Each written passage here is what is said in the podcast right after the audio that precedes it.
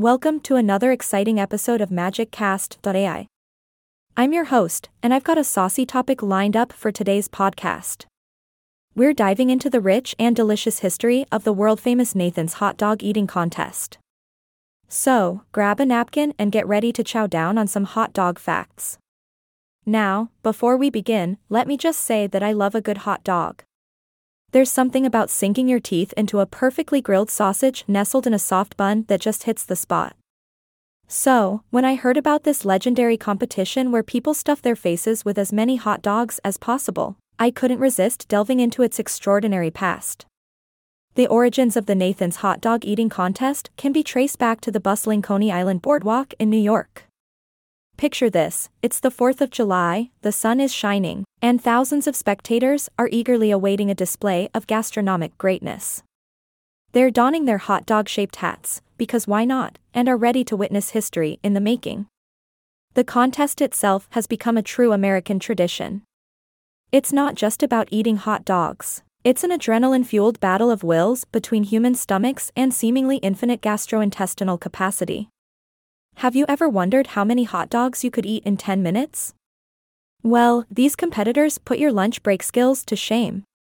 Over the years, the Nathan's hot dog eating contest has attracted some legendary eaters. One name that stands out is Joey Chestnut, the undisputed king of consuming franks.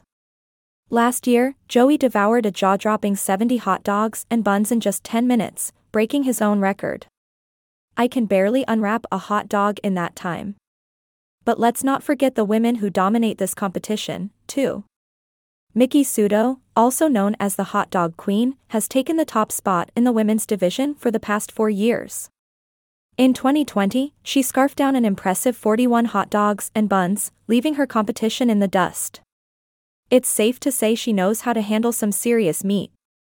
Now, I can't talk about this event without mentioning the shenanigans that sometimes take place outside the contest itself. Animal rights activists have been known to stage protests, demanding an end to the hot dog devouring extravaganza. I mean, come on, guys, let people stuff their faces every once in a while. Who doesn't love a good hot dog?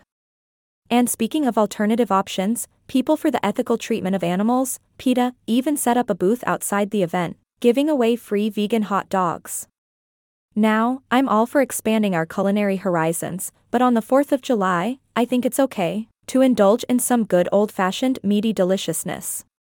As time goes on, it seems like the hot dog eating records keep getting shattered. It's a true testament to the human capacity for both gluttony and athleticism. I mean, it's basically an Olympic sport at this point, right? Move aside, Usain Bolt, it's time to make room for the hot dog heroes.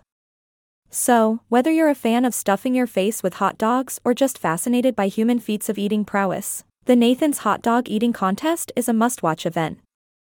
It brings people together in celebration of both food and the 4th of July, and boy, do they know how to celebrate.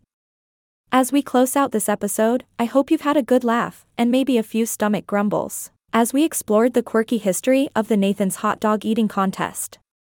Remember, folks, next time you devour a hot dog, think about the champions who devour them by the dozen.